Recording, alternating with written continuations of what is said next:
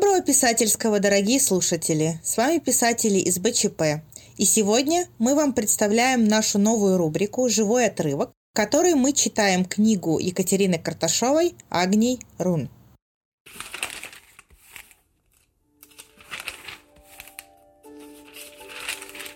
У входа в стойло крутился какой-то нечесанный бродяга в грязной одежде. Он то замирал, приседая и прислушиваясь, то осторожно по стенке подбирался ко входу, но заходить не решался и снова отступал на несколько шагов назад. Увидев его, Бран пронзительно свистнул, поджав губы, отчего Эднартая испуганно вздрогнула. Свист заставил бродягу разом припасть к земле, словно сбил его с ног. «Эй, Плуток, ты что там забыл?» «Бран, это ты!» Бродяга поднялся на ноги, и девушка увидела, что его глаза перевязаны видавшей виды тряпкой. «Я ищу тебя, дружище. Хозяйская дочка сказала, что ты обо мне спрашивал и должен быть здесь». «Да, поговорить нужно». «Согласен, есть о чем. Может, и перекусим заодно, а то жрать охота, аж брюхо сводит». «Только я не один», предупредил Бран, видя, как меняется выражение лица девушки от манер Плутока. «Со мной спутница дочь Алвиса. Да ты что? Это та девица с убийственно сложным именем? По запаху она была так просто лакомый кусочек. Эднартая ее зовут. Проговорила девушка, глядя на него с явным негодованием. И что-то не помню, чтобы мы раньше встречались. Бран, что ж ты молчишь? Она уже здесь? То есть ты. Извини, сестренка, нехорошо вышло. Хватит прикидываться, что тебе стыдно. Идемте. Странное дело. Нахмурилась девушка, кивнув на здание таверны, к которой они направились. Я была уверена вчера, что медведь на вывеске бодрствующий. Он секретом. Сейчас увидишь. Они подошли к столбу, на котором чуть заметно покачивалось деревянное полотно. Изображение выглядело потертым, и зеленая плесень местами покрывала доски. Перед ними был спящий медведь, мирно свернувшийся вокруг пивной кружки. Но стоило зайти с другой стороны, там оказывалась другая картинка с бодрствующим зверем за столом. «Так вот в чем дело!» – восхитилась Эднартая, попеременно разглядывая вывеску с обеих сторон. «Когда ты подъезжаешь к постоялому двору, то один медведь встречает тебя и приглашает за стол. А когда уезжаешь, видишь спящего. Говорят, вывеска заговоренная. От вида бодрствующего мишки хочется пить, а от вида спящего тянет в сон и сильнее болит голова от похмелья. Так что хочется вернуться обратно в таверну. И правда. Эднартая с трудом сдержала зевок, прикрыв рот ладонью. Вот и отлично, а то я уже умираю с голода, хотя медведей не вижу. Давайте вернемся и что-то закажем. Не было такого случая, чтобы Плуток отказался поесть за чужой счет. Этот раз не стал исключением. Он довольно устроился за столом в ожидании своей тарелки. Глядя на его грязные руки, Эднартая гадала, сколько времени он их не мыл. «Где твой подельник?» «Ты это про кого?» «Сам знаешь». В зале находилось несколько человек, с которыми странник был знаком и которым не хотел озвучивать свои планы. «Так как обычно? Где ему еще быть? А зачем он тебе понадобился?» «Дело есть». «Ты никак про перебежчиков хочешь у него спросить? Я угадал? Слушай, Бран, я тебе помогу его найти. Только возьми меня с собой». «Куда это?» «А вот куда едешь?» «Кто тебе сказал, что я куда-то еду?» Дело такое странное вчера со мной случилось. Поверишь или нет, ни капли на языке не было. Сижу я в углу, жду харчей, и вдруг чувствую, подходит ко мне девушка. Пахла она, как весенний сад в цвету. Никогда ее запаха раньше не встречал. Подходит и шепчет, что я должен найти тебя и упросить взять с собой, а иначе мне конец. Нелепая история, заметил Бран. В этот момент хозяйская дочка принесла им тарелки и расставила их на столе. «Она предупредила, что ты не поверишь», — сказал слепой, дождавшийся ее ухода. «И просила в таком случае тебе сказать следующее. Агнирун». «Что?» Он быстро взглянул на Эднартаю и увидел на ее лице изумление. «Что ты об этом знаешь?» «Ничего. Так мне велено тебе было сказать. Я пытался ее расспросить, но она сразу же исчезла». Ладно. Немного подумав, сказал Бран, и девушка удивила, как легко он согласился. Поедем вместе. переговорим с Дагом, а там будет видно. Эй, ты! Это яростное восклицание прозвучало так неожиданно, что все трое обернулись. К ним через зал быстро шел человек. Он был высоким, широким в плечах, и не оставалось никакого сомнения, что он обладал большой физической силой. Его стремительное приближение и решительный вид уже сами по себе внушали угрозу. Я? Удивился странник, вставая. Отойду ненадолго. Пробубнил плуток и полез под стол. Стой, вор! Второй раз не уйдешь. Эй, притормози! Вмешался Бран, вставая у него на пути. Его не смутили ни настрой этого человека, ни внушительные габариты. Эднартая выбралась из-за стола и попятилась, инстинктивно пытаясь отойти на безопасное расстояние. Ты кто такой? Надменно спросил незнакомец. Это не имеет особого значения. Чем тебе не угодил мой товарищ? Я думаю, мы сможем договориться. Спокойно произнес странник, держа руки раскрытыми ладонями вверх и демонстрируя этим отсутствие угрозы. Твой товарищ стащил мой кошелек. И раз на то пошло, потрудись-ка вернуть мне его. Стащил? Он? Да парнишка слепой, как рот. Как он что-то мог у тебя стащить? Он и собственных рук не видит. Да, только это не мешает ему воровать. Говорить тут не о чем, пусть вернет, иначе я с него шкуру спущу. Коллег трогать к беде. Я не суеверен. Незнакомец откинул полу плаща и вынул из ножен меч. И деньги свои верну, так что не стой у меня на пути. Убери меч. Уже не дружественным, но жестким и холодным тоном потребовал Бран. И обернись, если не хочешь умереть на месте. Здоровяк замер, а потом медленно посмотрел через плечо. За его спиной стояли вооруженные клинками посетители таверны. Их было четверо, не считая хозяина и самого Брана. «Нет, Праткорп, стой!» Прозвучал девичий голос, и в следующее мгновение появилась сама его обладательница. Она бесстрашно юркнула между собравшимися и встала возле здоровяка. Ее маленькая ладошка коснулась его меча. Иола, не лезь. Пробурчал незнакомец, явно смутившись ее появлением. Она обратила к Брану свое лицо, разрисованное синей краской. «Не надо, не убивать!» «Даже твоя девчонка понимает, что у тебя никаких шансов», сказал один из завсегдатаев и довольно засмеялся. Незнакомец раздосадованно бросил меч на пол и поднял руки. Странник внимательно разглядывал его. На нем была простая серая одежда из грубой, но крепкой ткани. Поверх легкая кольчуга, хорошо подогнанная по фигуре, подпоясанная добротным кожаным ремнем.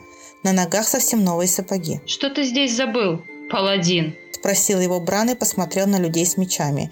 Они ждали ответа, готовы в любой момент пустить оружие в действие. Остановился переночевать. А чего не поехал на один из ваших орденских постоялых дворов? Далеко были. В чем проблема? Я за постой заплатил. В том, что ты теперь приведешь сюда своих братьев, раз разнюхал дорогу. Ответил хозяин берложья. Не затем я тут. М -м, сестру я свою ищу. Пропала она. Нужно было переночевать, вот и остановился здесь. Если бы не твой товарищ, уже убрался бы отсюда. Бран оглянулся на Плутока, прятавшегося под столом, нагнулся и вытащил его оттуда. Бран, ты что творишь? Он убьет меня. Значит, все-таки по делам, раз так боишься. Но сначала я хочу разобраться. Так говоришь, он кошелек украл?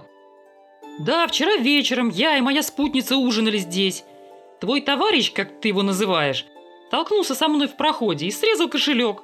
Это был он, моя спутница может подтвердить. Мне незачем лгать, я обманом не промышляю. Но там были все мои деньги за небольшим исключением. Придется, Плуток, вернуть кошелек. Не могу. Это еще почему? Так если бы он у меня был, сам можешь догадаться, у кого он теперь. Я малый задолжал ему. Признался Плуток, намекая на свои дела со скверным Дагом. Бран с силой усадил его на стул. Давай переговорим с тобой в сторонке, паладин а твоя спутница может пока посидеть за нашим столом». Предложил странник и кивнул хозяину таверны. Тот немного помедлил и подал знак людям убрать оружие. Они стали расходиться по своим местам, но с явной неохотой и продолжая посматривать на здоровяка.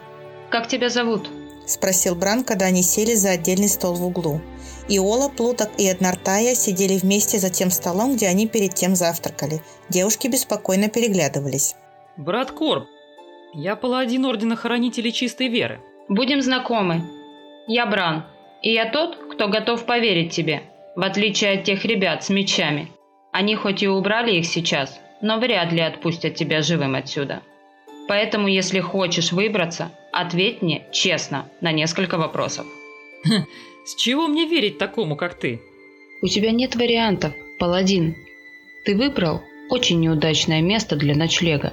И тебе невероятно повезло, что до сих пор ты не валяешься в канаве. Давай к делу. Кто твоя пропавшая сестра и почему ты ищешь ее здесь? Кара, она мирская. Пропала накануне пострига. Я уже многих людей расспросил, но никто не видел девушки, похожей на нее. Ходят слухи, что в этих краях снуют перебежчики. Ее могли завербовать к ним. Есть такие слухи. И как ты собираешься искать ее дальше? Никто не станет говорить с человеком из Ордена о перебежчиках. Паладин молчал, нахмурившись. Еще вопрос. Кто твоя спутница? Еще одна сестра? В вопросе звучала нескрываемая ирония, но брат Корп проигнорировал ее. Пленница. Я выкупил ее на одном невольничьем рынке. Она что-то говорит о людях с юга, какой-то реке, крыльях, ересь всякая. Это из-за нее я здесь.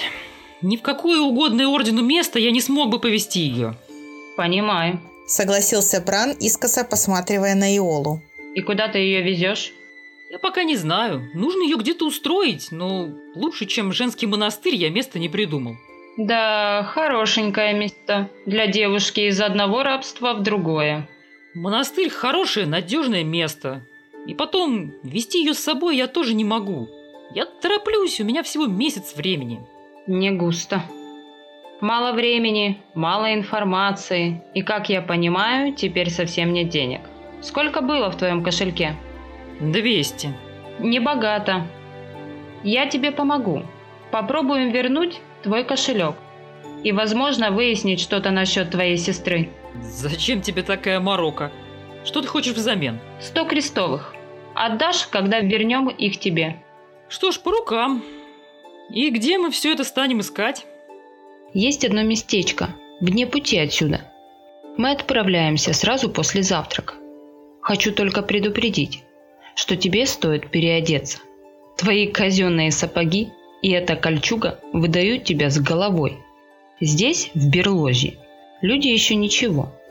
Но вот дальше не стоит оставаться в таком облачении. Двоей твоей спутнице стоит найти что-нибудь поприличнее. Девушка в старье вместе с вооруженным человеком из Ордена производят неоднозначное впечатление – не говоря уже о ее рисунках на лице. Для вас же будет лучше, если вы будете казаться двумя обычными путниками. Ну и на что я куплю ей обновки? Я тебе одолжу. Не хочу лишних проблем из-за вас двоих. Узнав о том, что паладин и его спутница теперь составят им компанию в пути, Плуток был вне себя.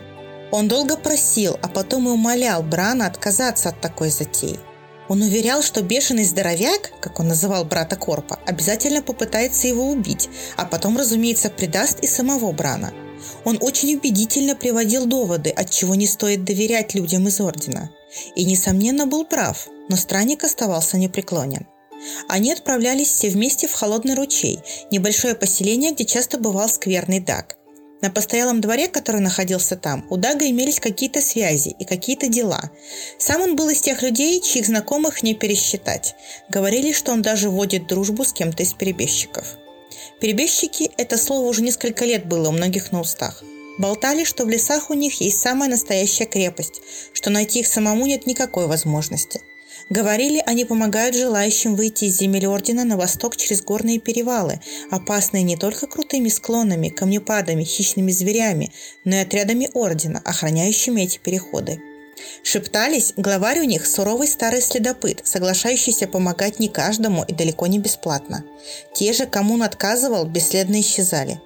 В общем, много еще чего слышал об этом Бран, но ни разу не встречал человека, который признался бы, что знаком с кем-то из перебежчиков в лицо. Он подозревал, что эти люди попросту таились, и он не добился бы правды даже сейчас, отправившись к волчьему хребту. Именно поэтому появление паладина с его историей о пропавшей сестре показалось страннику особенно значимым. Интуиция говорила Брану, что судьба дает ему в руки путеводную нить, за которую непременно нужно ухватиться. Прежде чем отправиться в дорогу, он улучил момент и отвел Элнартаю в сторонку для разговора. «Э, да, все эти люди, что поедут с нами, не должны знать, что произошло в доме твоего отца и какая у нас с тобой цель». «Зачем они едут с нами? Этот странный господин? Я думала, мы избегаем людей из Ордена. Почему ты взял его с собой?» «Так нужно. Он может нам помочь». «А Плуток? Кто он такой?» «Его однажды нашел твой отец раненого, рядом с вашим домом. С тех пор мы оба пытались помогать ему, чем могли. Из-за слепоты он не может позаботиться о себе. Но несмотря на наше давнее знакомство, и ему не стоит верить. Плутак, мошенник и вор. «И ты тоже берешь его с собой?» Я слышала, как он сказал тебе «Агнирун». Что это? Наш условный знак с твоим отцом. Тебе приходилось слышать это раньше? Не думаю. Неуверенно произнесла Эднартая, хотя сильно сомневалась в собственных словах.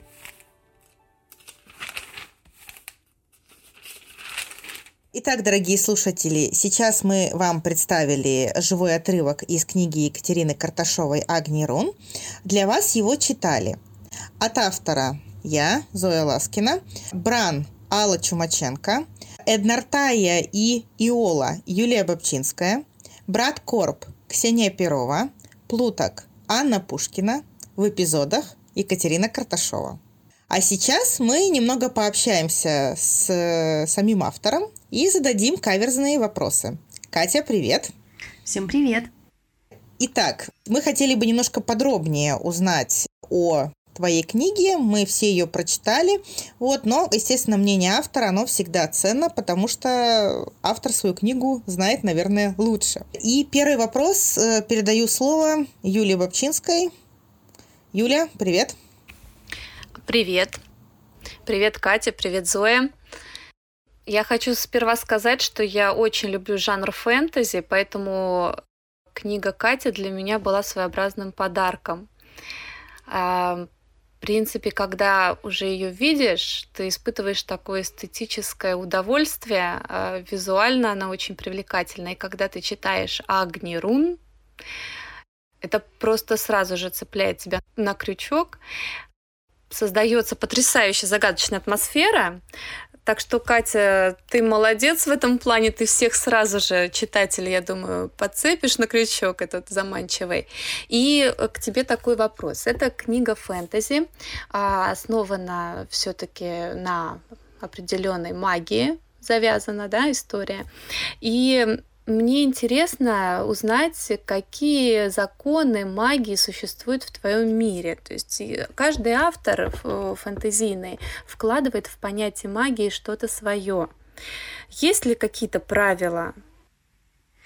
А, да, Юль, действительно есть. Они, как ты правильно сказала, есть в каждой книге, и в моей есть тоже. Я основывалась на а, том понятии, что магия это не дар свыше, не э, какое-то волшебство, а в первую очередь дисциплина и воля, которые э, исходят от самого персонажа, то есть от э, человека.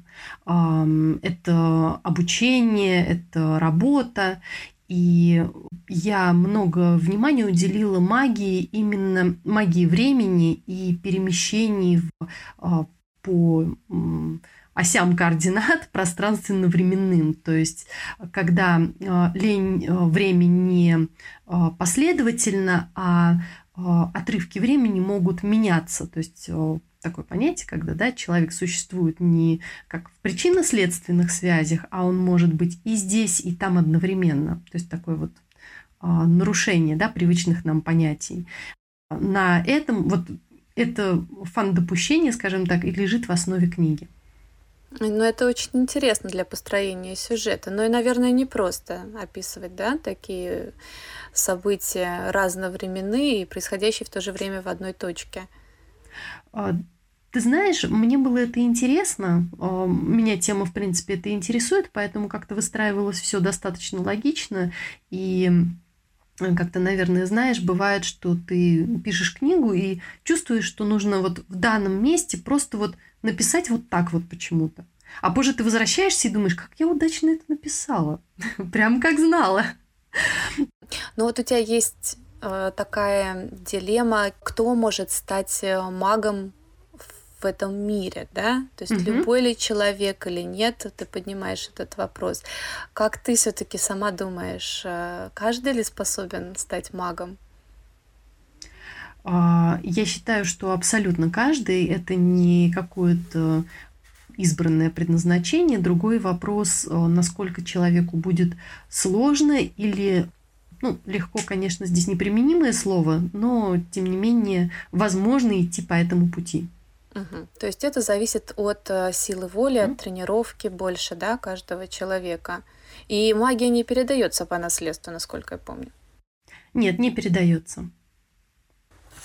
Угу. Спасибо, Катя. Спасибо, Юля. А теперь вопрос от меня. Продолжим немножко такой философский курс нашего разговора.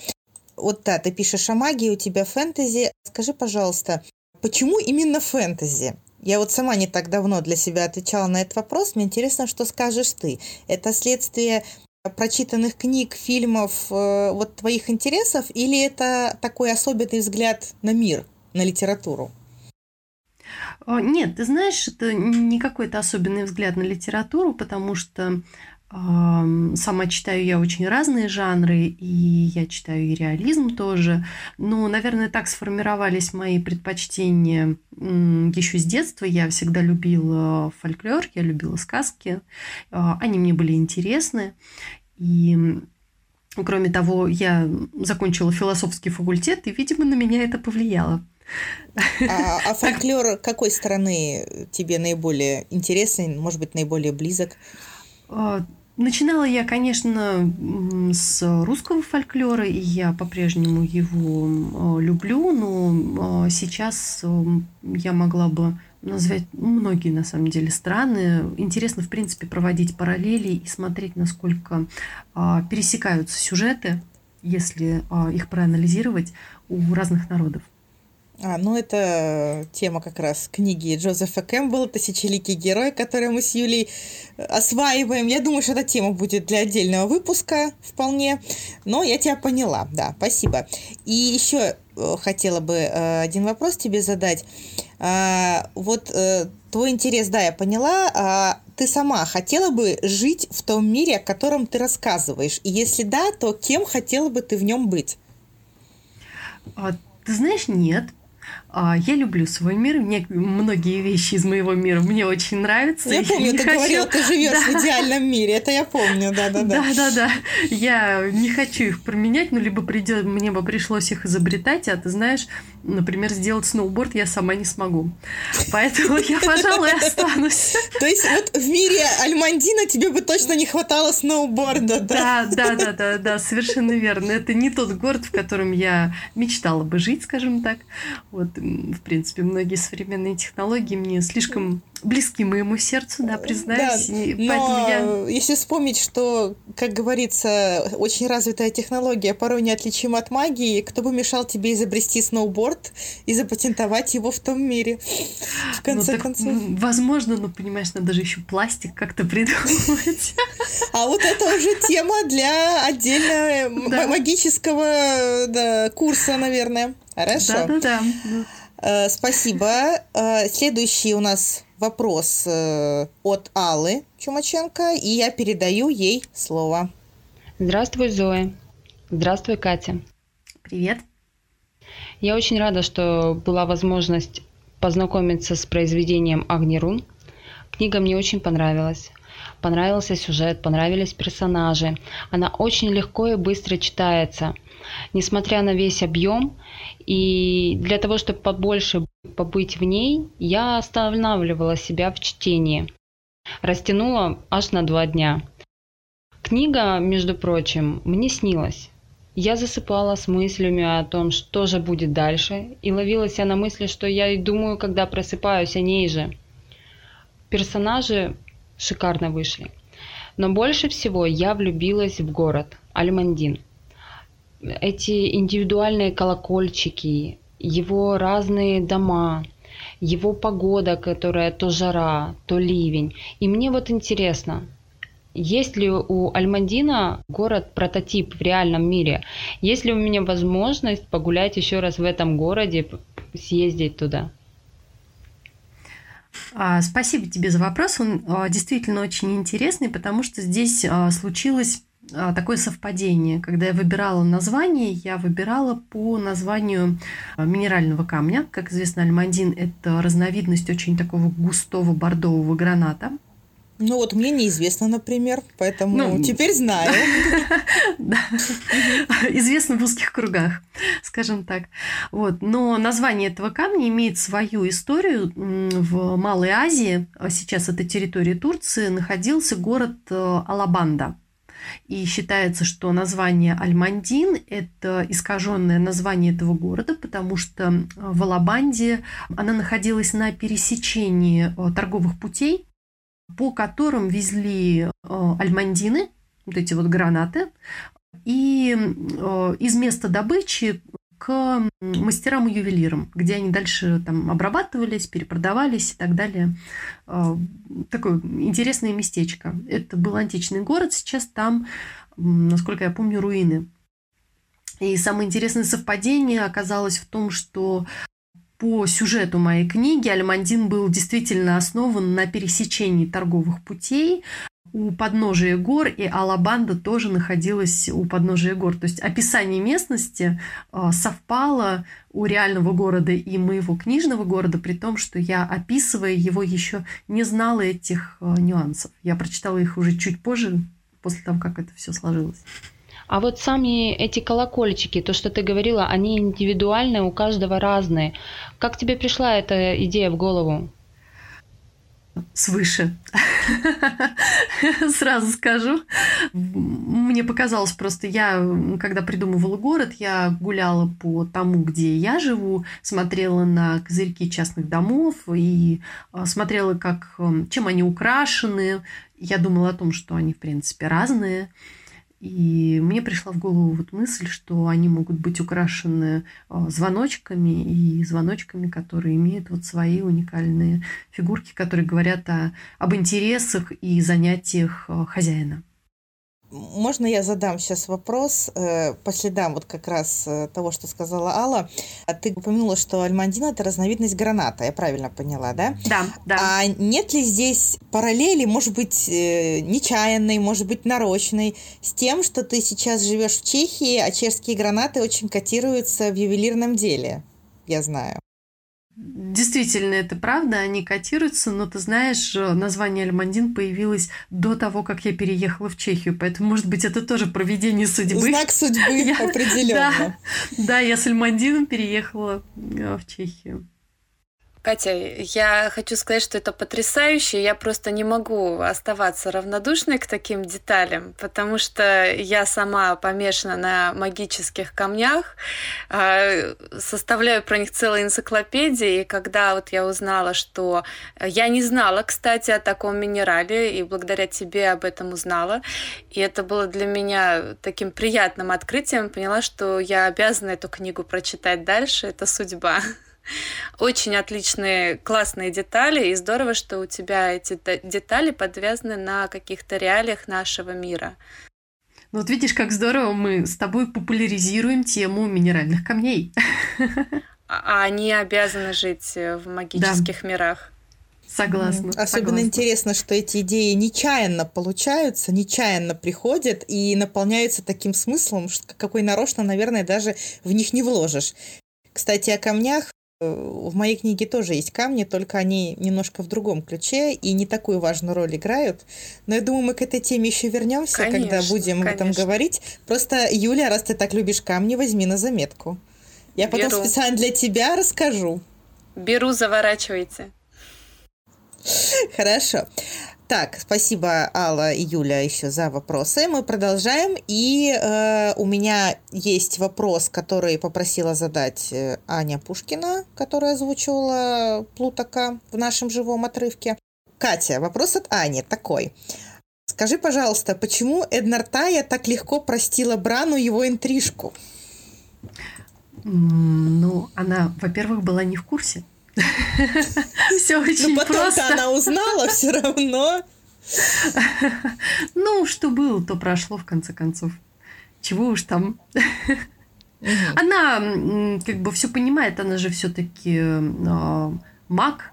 М, Здесь слово ведьма немножко неуместно, это немножко, немного другое значение Мгм. имеет. И поскольку она идет по магическому пути, она прекрасно понимает, что есть вещи важные и неважные. И вот эта вещь для нее абсолютно не важна. То есть э, чувство к Брану и его присутствие в ее жизни для нее важнее, чем какие-то там чувства по отношению к другой женщине, да, ревность и так далее. Это это имеешь в виду? Ну, конечно, конечно. Она все-таки девочка умная.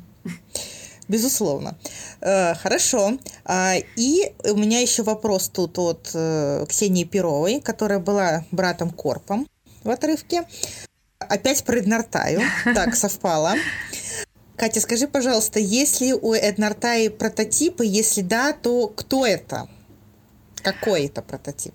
А, Нет, на самом деле у нее нет прототипа, хотя а, иногда читатели спрашивают, ну это ведь ты, правда? Я же, я же прям представляю и слышу твой голос, особенно те, кто знает меня хорошо. Но это не так. так Но понимаю. это нет, это совершенно не так. У нее нет прототипа. На самом деле у большинства моих героев прототипа нет. Это некие собирательные образы, которые образ в общем приходит ко мне, я представляю, каким он должен быть, и уже исходя из там, психологического типажа героя, я э, какие-то моменты подбираю к нему, присматриваясь к другим людям, понимая, как человек такого типа мог бы себя вести. И уже от, отталкиваясь от этого, выстраиваю его э, линию поведения. Поэтому Эднарта – это скорее просто собирательный некий образ. Молодая девушка, не лишенная своих э, определенных амбиций, свободолюбивая, любопытная, верная, с хитринкой. Мгм. И с чувством юмора все-таки. Однозначно, да. Однозначно. В магии без чувства юмора делать нечего. Действительно. И без черного чувства юмора особенно. Да, да, да, да. А напомни еще, пожалуйста, это уже от меня вопрос. Помнится, ты в Инстаграме писала, но вот для слушателей, думаю, тоже будет интересно, откуда такое необычное имя у героини? Это, это потому, что я его придумала сама. Есть несколько способов поиска имен у меня, я имею в виду несколько способов. А, Это какие-то древние имена, я очень люблю обращаться к старым языкам. Они очень звучные, содержательные, поэтому они меня цепляют. Но иногда я имена придумываю, и это была история. а, Я обычно все записываю, сразу печатаю текст э, а, на компьютере, ноутбук, он всегда со мной, я с ним не расстаюсь, и я печатаю так с 14 лет.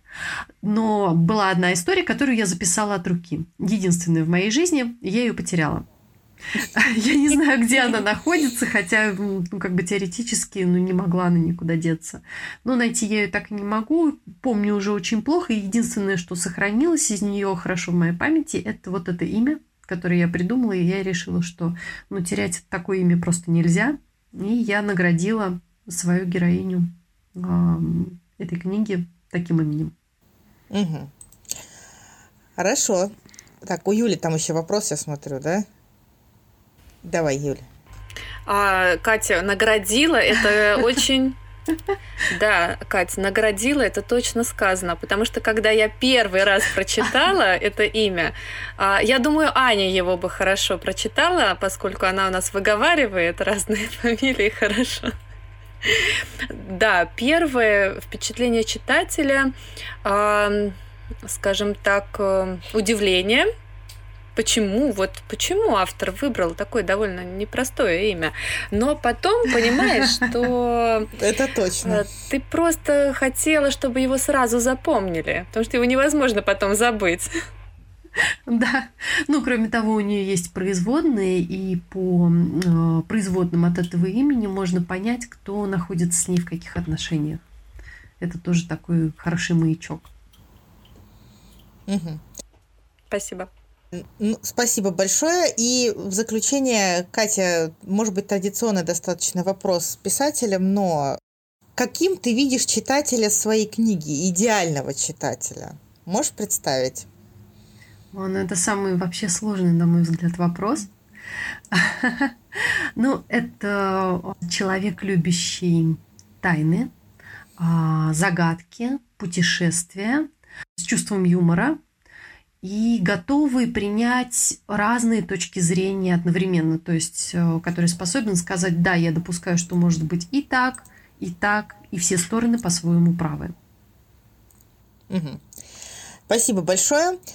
Итак, дорогие слушатели, сегодня мы в этом выпуске читали вместе книгу Кати Карташовой «Агни Рун», побеседовали с автором, узнали много необычного и о самой книге, и о Кате, и вообще о жанре фэнтези, наверное, тоже. А я в заключение хотела бы еще сказать, что а, лично мне, как читателю, всегда очень импонирует, когда книга называется какими-то загадочными словами, которые раскрываются по ходу произведения.